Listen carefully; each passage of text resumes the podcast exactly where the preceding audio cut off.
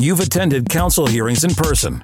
You've tuned in to our televised proceedings on Channel 13. Now, you have the chance to listen to us on the radio as we demystify the work of the people who do it. This is not a council hearing. This is Hearing the Council with your host, Josh Gibson.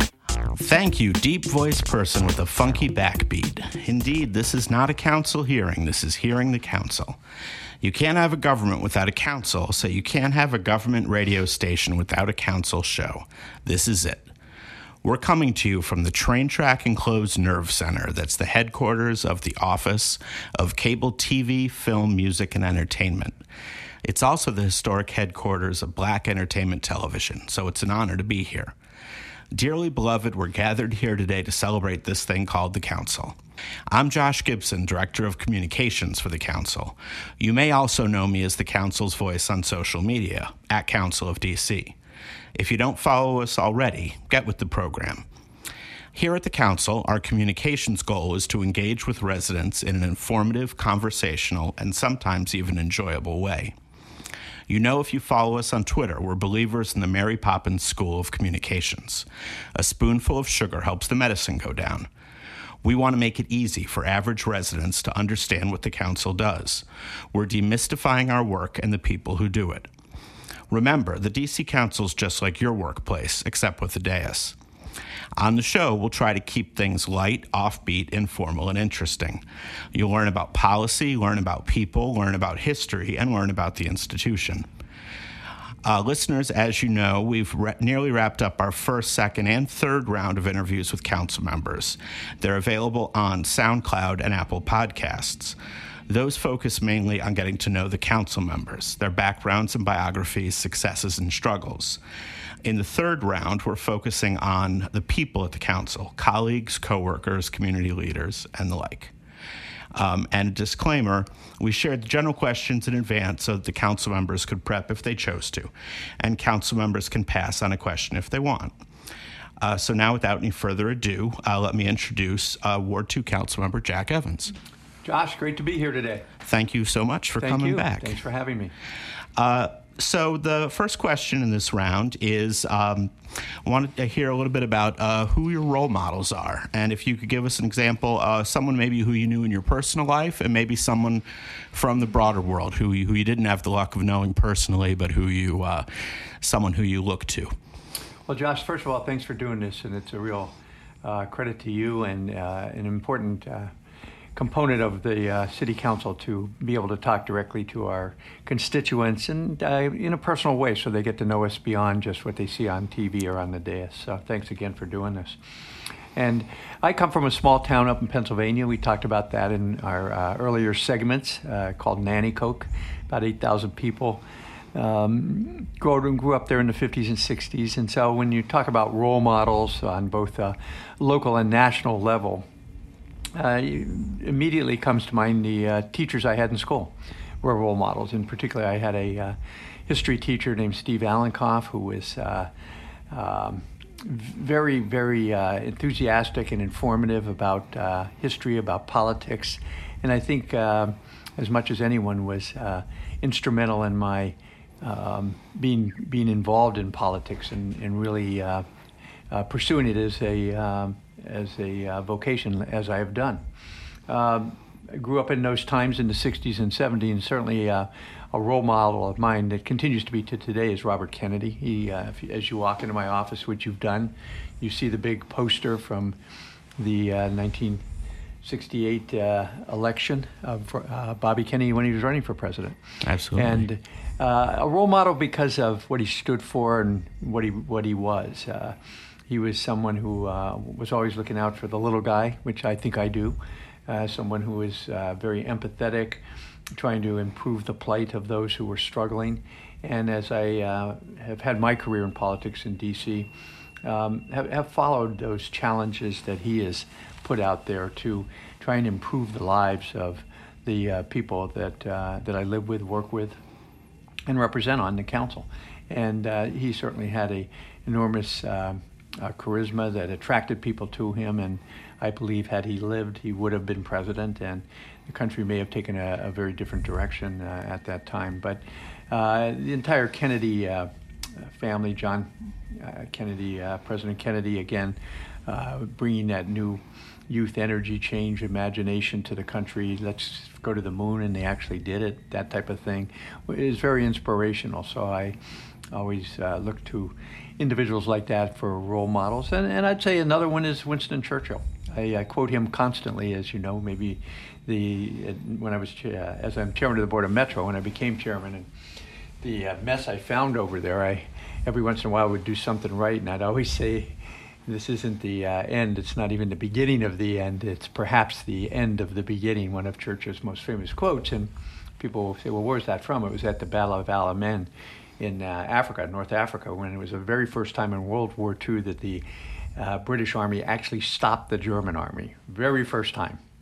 And that's what Churchill said. This isn't the end or the beginning of the end. Perhaps it's the end of the beginning. And so, uh, another person who, again, had enormous challenges and was able to face those challenges uh, of rebuilding, you know, Great Britain, et cetera, after World War One and, and World War Two. So those were our role models that I have.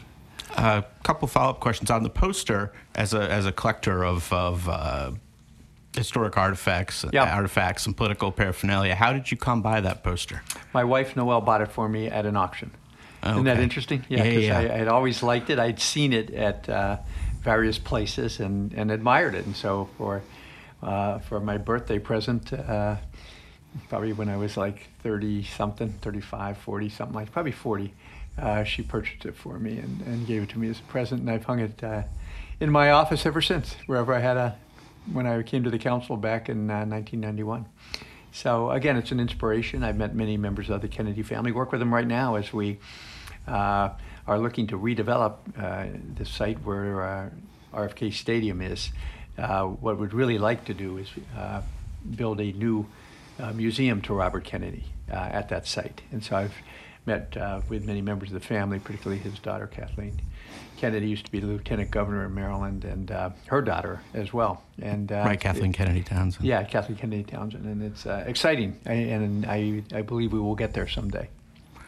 Right, because because how uh, it's public information. Oh, so what year were you born? 1953. Okay, because I was just trying to track what age you would have been during the campaign. Yeah, so I was uh, when he was assassinated in '68, so I would have been uh, 15 years old, I guess. Yeah. Yeah, so, kind uh, of a formative age when you were yeah. starting, first starting to pay attention absolutely. to politics. and watching him. Well, I remember. Good, it takes you back a ways. My dad taking my sister and I. This is 1960, so I would have been what, like seven years old. John Kennedy came through Nanticoke when he was running for president in 1960, and my sister, I didn't get to, but my sister got to shake his hand. Uh, so yeah, those are very formative years. And I have a history in politics. My grandfather uh, was. Uh, uh, in politics in Pennsylvania. Both my grandfathers were actually, and uh, so, yeah. So we go. Uh, I have a great story if you want to hear it about my grandmother. She got. she came. They came big families back then. My grandmother had a sister and nine brothers, like a baseball team.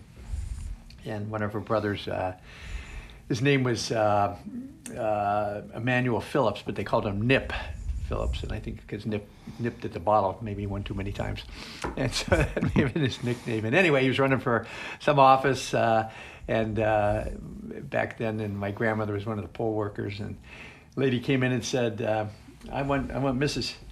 Mrs. Hibbert to come in with me when I vote. And back then, you know, you could do that. And she goes in uh, with my grandmother and says to my grandmother, you know, I don't like that Nip Phillips. He's no damn good. I don't want to vote for him. And my grandmother said, well, let's put an X next to his name.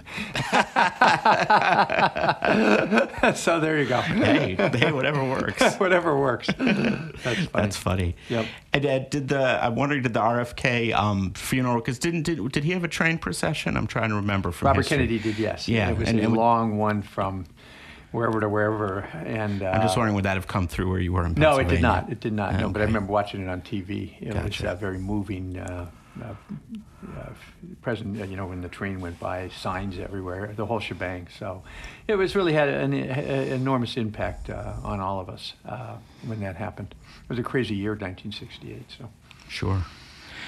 Um, well, let's let's fast forward up Sure. to the present. Um, and uh, again, the, the theme kind of for this interview is people. Yeah. Um, so let's talk a bit about uh, behind the scenes folk, uh, both um, perhaps in your office and behind the scenes folk uh, on the council staff, uh, the folks who keep things working. Yeah. So, is there anyone who you'd like to uh, highlight?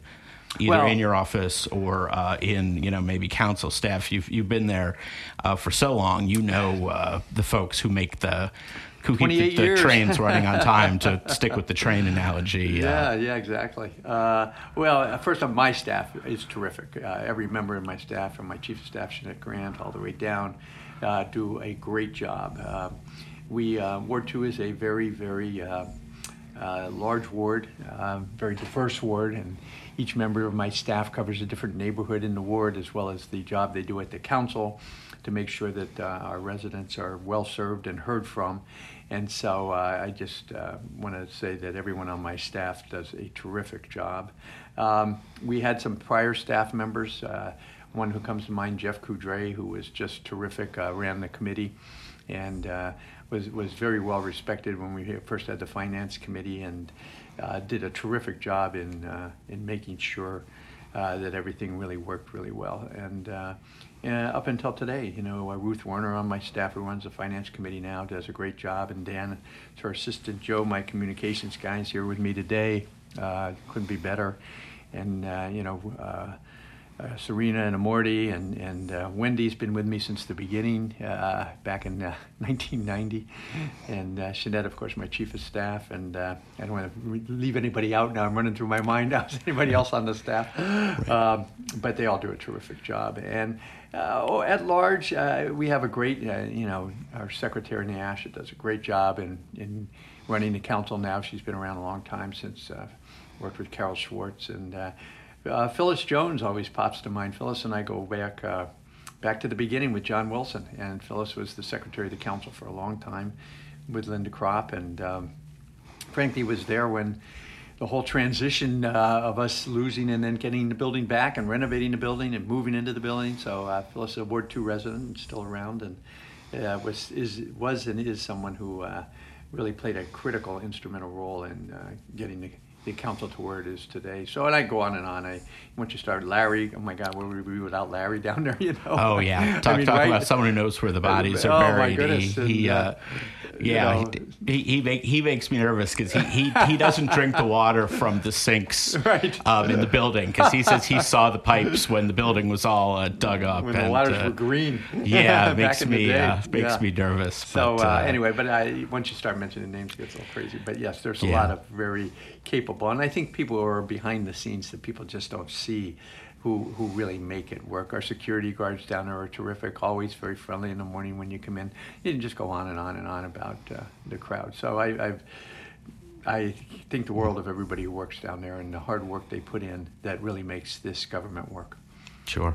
I had interactions with Phyllis on the uh, World War II memorial as Oh, we yeah. were trying to rediscover what Sure. it was. Yeah. She worked super hard with that Yeah. on uh, with Chairman Gray. Yeah. And then when finally we figured out what it was and had it restored and Yeah. reinstalled, she was so happy to see that mystery Yeah. solved because it was one of the loose ends she didn't close out Uh-huh, from when uh-huh. she was secretary. Right, right. So, uh, and to any of the uh, council staff members that that um, Councilmember Evans mentioned, I make transcripts available, and you can take these comments to HR, and you get a voucher, and, Ah. and then you can submit this for a bonus for Oh, your, is that your right? salary. It's, it's a joke. I like that. Um, I wish, but it'd be good. Um, now let's talk about uh, uh, community leaders. Community leaders. Sure. I, I know it's always difficult if you name a name, but you know if you can. Um, you know who who do you see as sort of a next generation of folks who are up and coming, who who you've seen some some promise in? Uh, you know, can be in the ward, can be citywide. Is there anyone who comes to mind? Well, it, I have a lot of different roles I play. So, starting with the uh, Ward 2, we have a lot of young people now in the ward, um, in the ANC areas, et cetera. Uh, and uh, uh, without naming names, yeah, I think the ward is, um, has, uh, you know, really has, it's always been an active ward and has a lot of people who are very excited about the, um, how the ward has grown and dealing with some of the issues in our ward. You know, Ward 2 has uh, changed dramatically. We are the downtown surrounded by uh, uh, 11, 6, depending on how you name, name the neighborhoods, uh, 11 different neighborhoods. And uh, uh, Washington, D.C., when I first got there, was struggling. The downtown was largely deserted. And the neighborhoods were struggling as well. And yet today we're the most dynamic city in America. And so the downtown and the neighborhoods are really thriving. And we, because of that, we have issues dealing with affordability, with uh, homelessness, uh, et cetera, that we continue to, uh, to deal with. And uh, our schools, again, when I first got on the council, only 4% of the residents of Ward 2 had any contact with the schools at all. And now we have children everywhere. I was over at uh, Stead Park at the Easter egg hunt, and uh, we had 400 kids there. Uh, and so that was why we had this big battle recently, the Banneker Shaw battle, about trying to get Shaw Middle School, which is not in War 2, but was in War 2 uh, before the redistricting, because we have so many kids from the feeder schools who are going to be in, going into those schools. So, um, uh, yeah, so the ward has changed dramatically, and, uh, and it's been a, a, a, pleasure representing it, and, and I look forward to continuing to do so because we have so much, uh, so much going on right now that uh, it's an exciting time. Are you starting to get a sense of what uh, the next census might bring for the ward? Well, it's hard to predict. In the past two censuses, so this would have been in 2000 and 2010, I was uh, very involved with that along with Phil Mendelson and uh, Michael Brown and there might have been one or two others people. And surprisingly, at in 2000 and 2010, Ward 2 ended up with the most people of any ward in the city. And you'd go, no, I thought it would have been Ward 4 or someplace like that, but it wasn't. It was Ward 2, and um, it showed you the migration of people back into the city and particularly into the downtown area. So we ended up losing territory. And unfortunately, Ward 7 and 8, you know, we're losing people, so they kind of moved westward and uh, into Ward 6, which then had to move into Ward 2. So when I first got onto council, uh, we were driving out here today, and I was pointing out to Joe, I came out to 8th and H Street Northeast. So when you go out H Street now, where the trolley is, yeah, yeah. that's all part of Ward 2. Wow. And all the Southwest was part of Ward 2. And where the baseball stadium is in Southeast was part of Ward 2. Sure. So we were, as Charles always says, I'm the only ward that has all four quadrants. Well, I was the only four because he has half of my ward. yeah. Ward 6 now. Um, the wharf area and the baseball district have exploded with people, which are in Ward 6. Right. So it's hard as you look at what's coming up in the next redistricting. Have seven and eight continued to lose people, or have they stabilized? And I just don't know that. And if so, will they then move further across the river into Ward 6? And does 6 have enough people to make it equal, or has 2 gained? And is there boundaries that needed to be changed?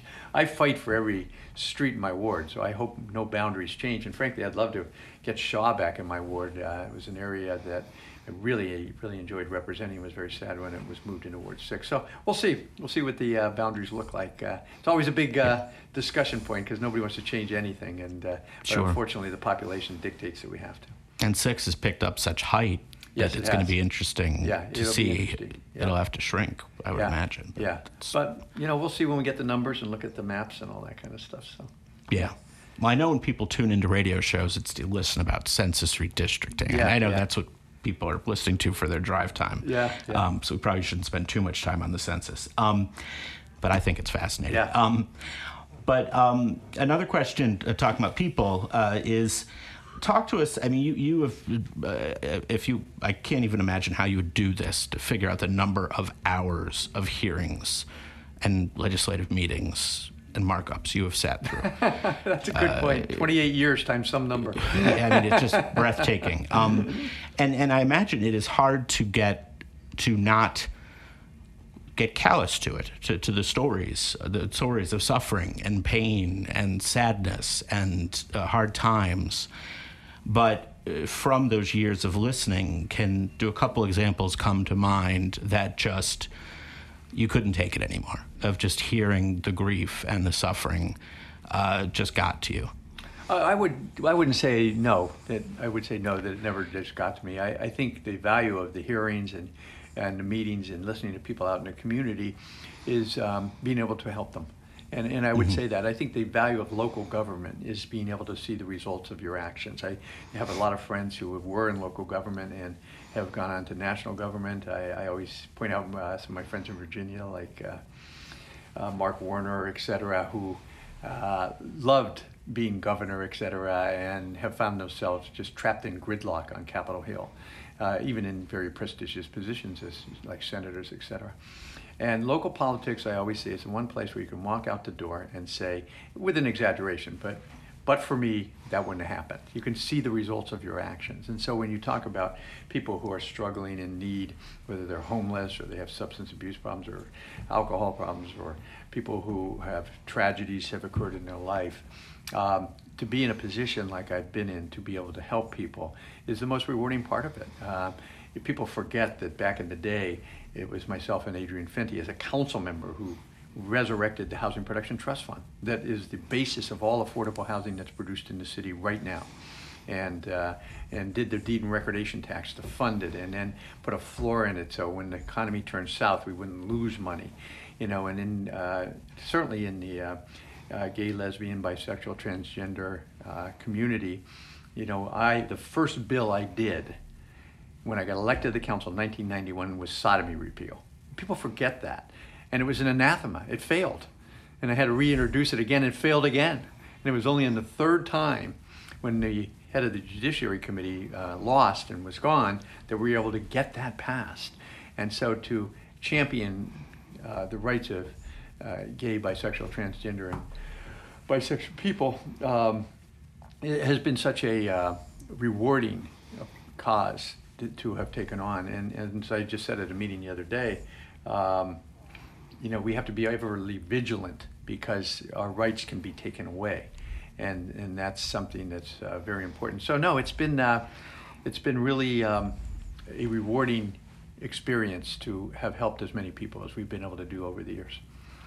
But I but I have to push back. I mean, there have to be times as a human, as a father, where you're hearing the testimony of a sure. person, and you know in the long run you're going to do your darndest to help right. them but where where you just the emotion of it has to hit you as a person. Oh yeah, and I think it, it deals with children. I mean, that's the, the part that hits me, because mm-hmm. uh, as you know, my story, I have uh, triplets, three children, and my wife died when they were six. Right. And so, having raised three children by myself, and the triumphs, the struggles, and uh, triumphs and uh, and tragedies that you go through is is gut wrenching. And so, when children come to the council, or more importantly, out in the community, and uh, the challenges they face and where the government lets them down, where uh, after all these years and all the billions of dollars that we've spent, that we still provide substandard education to our children, which is the, the way for uh, children to, to escape the poverty and struggles that they're in. And it, it infuriates me it infuriates me. I sit in meetings and people go on and on and on, and after an hour, I'll say, "Well, what about the kids?" Oh, it's all about the kids, but nobody's mentioned them in that last hour. And why is that? Because they're arguing about the buildings and the salaries and this, that, and the other thing. And so that I think is is what gets to me more than anything is uh, the failure of our government. We're doing better. Don't get me wrong. It's not like it used to be, but uh, still the failure of our government to provide for the children in our city and. Uh, and and again, I know what it's like uh, with with three children without a mother, and all of the uh, all of the struggles that you go through, and uh, the pain that they suffer that you don't want them to, you know, that type of thing. So, and and, and the loss of children. Yes. I, I don't want to see children suffer, but right. The thought of a parent losing a child is the worst thing in the world. I can't imagine that. Yeah, and that's what everyone ever says. If your child dies before you do, it's not the natural progression of things. And so that is a really, really uh, awful thing to have happen. Yeah, and it happens all too often. Absolutely. Less than it did, but but but, but still, even one time is too many times. Yeah. And and how do you how do you have that hit you enough that you keep fighting to change it? But how do you um, not let that get to you? Well, I think you have to believe in the ultimate um, success and goodness of it all. That's why. Because if you just keep working at it, you can be successful. And that's the uh, mantra I've always operated under. So, regardless of how bad it is or how uh, the circumstances are, you can have an effect, and you just have to stay focused and uh, and and make it make it happen. And uh, you know, you hear me at the council a lot complaining that we spend a lot of money and don't get the results for it. And I always say to my colleagues, and they generally don't like to hear this, or the advocates, et cetera, we shouldn't celebrate the money that we spend. We should celebrate the results that come from the money that we spend. So at the end of the budget seasons, everybody's clapping because we added all this money to X, Y, and Z. But when we do the oversight hearings, I never hear anybody clapping that we did or did not accomplish what we were supposed to with the money. If we put all this money into housing, don't build any houses, what's the point? You know, or and go on and on about other topics as well. So that's what I try to push us to do is celebrate the results, not the funding. Right. I mean, that's why they're performance oversight hearings Yes. and not spending oversight. It's performance. is Performance, yes. What matters. How many houses did we build? Show Right. me the houses. Exactly. I can see them. Exactly. you know? anyway, Okay, well, having uh, bottomed us out emotionally, let's let's go to something a little more hopefully enjoyable. Um, Sure. our, our our sort of fun closeout round, which I have to say your colleagues have enjoyed. Um, I'm going to name some uh, fun, strange little tasks, and I want you to tell me which of your current colleagues you would pick to tackle these tasks with, and explain why. Um, and the first one I will give you is assembling IKEA furniture. When you get one of those bookcases that comes in a box with obscure instructions and a pictogram, which of your current colleagues would you pick to do that with and why? Uh, Phil, maybe, uh, the chairman, because he's a uh, detail guy. yes, Phil, Phil is definitely winning the Known IKEA as a, bookshelf. uh, uh, As a, in, a self-described nitpicker, isn't that what he calls himself? yes, yes, in, in his literature he did. and Vince Gray. Uh, Vince is a detail guy. Mm-hmm. You know, stays till three in the morning, dotting the i's and crosses the t's. So uh, either of them, I would uh, be happy to share an IKEA box with if I could watch them do it. 'Cause I'm- Okay. it's not. I, I would not be Not- that not your cup of tea. Not my cup of tea. No, I'd throw the box out. Yep. Okay, now how about uh, driving cross country? If you had to drive cross country with one of your colleagues, who would you pick? Ah, that's interesting. Uh, drive. cro- I like Mary Cheh. Uh, Mary's. I sit next to Mary on the council, Mm-hmm. and she's uh, smart, very smart, uh, very uh, engaging in conversation. I, I, I would enjoy her company as uh, as you, you do something that. Uh, that long. Um, I, I thought maybe ask who, who would you not want to drive cross country with, or is that the next that- question? That, that, we'll ask that off air. There's a couple I wouldn't want to drive across the country with, but, but Mary would be uh, a good one uh, to to uh, do Yeah, that with. I, I've- seen periodically you guys get your uh, your wrist slapped for a little bit too yeah, much cross country. And Elissa sits next to. Mary, and Elissa's very interesting That's true, as the well three too. you- so the I three of uh, you guys, uh, enjoy uh, her conversation. But I think it's um, I, I probably most of the people I enjoy uh, my colleagues, all of them, and so they all have a lot to offer. Uh, how about compiling a musical playlist? Who would you uh, Oh. trust to do that? Interesting, a musical playlist. So. That you'd want to listen to, Uh, that I oh that I'd want to listen to. Well, that uh, that knocks out all the young. or that you think you'd learn something from? Let's put it that way. That's interesting. Um, so I, again, I think Mary would be a good one because we're contemporaries. Uh, Vince Gray um, is uh, he and I uh, had a duet together one time um, of a song that I can't remember, but he might. And uh, um, let's see, running down. Uh, Who do you think would push push your boundaries a little, but enough where it Well, wouldn't uh, ruin your day? Anita's good. She's uh, again another contemporary who really enjoys uh, music. I'm running through the my colleagues. Uh, you know, one, two, three, four. Well, look at Ke- uh, Kenyan uh, with the uh, go-go. He has really uh, taken the lead on that, and I think so. He would be uh, a fun person to uh, do that. Um, so let's see, and uh, Robert White again. He seems like a somebody who is very uh, entertaining and engaged in things of that nature. So yeah, yeah. So we have a good group actually. Okay, let's let's do a couple more quickly, and then we're then we're out Sure. of time. Um, who would you uh, bring home to meet your family? Oh, I'd take any of them home. You know, um, I mean, uh, all my colleagues. I think my my family have met most of them. Uh, are really um, people who are engaged and really care about the city, et cetera. So. Uh, I can't jump. No, nobody jumps out in particular. I think they're all all very uh, Okay, good people. who would you trust to cook up a feast? Um, Vince Gray is a cook, I believe. I believe he is. Um, let me run this down. I don't know about Ian, me. I don't know about Mary. I think Mary's like me. We don't cook much. Uh, I don't know about Brandon. Maybe Brandon. I'm trying to remember if anybody's ever told me they do much uh, cooking. And just Phil. Phil, I think my Yeah, Phil know, does. Phil makes some Some- tasty some waffles, tasty believe stuff. it or not. Yeah, he might be okay on that Okay. too. Uh, and la- and last question. This is my favorite. Fighting off barbarians. which which colleague would you pick if you had to fight off a band of barbarians? Vince Gray.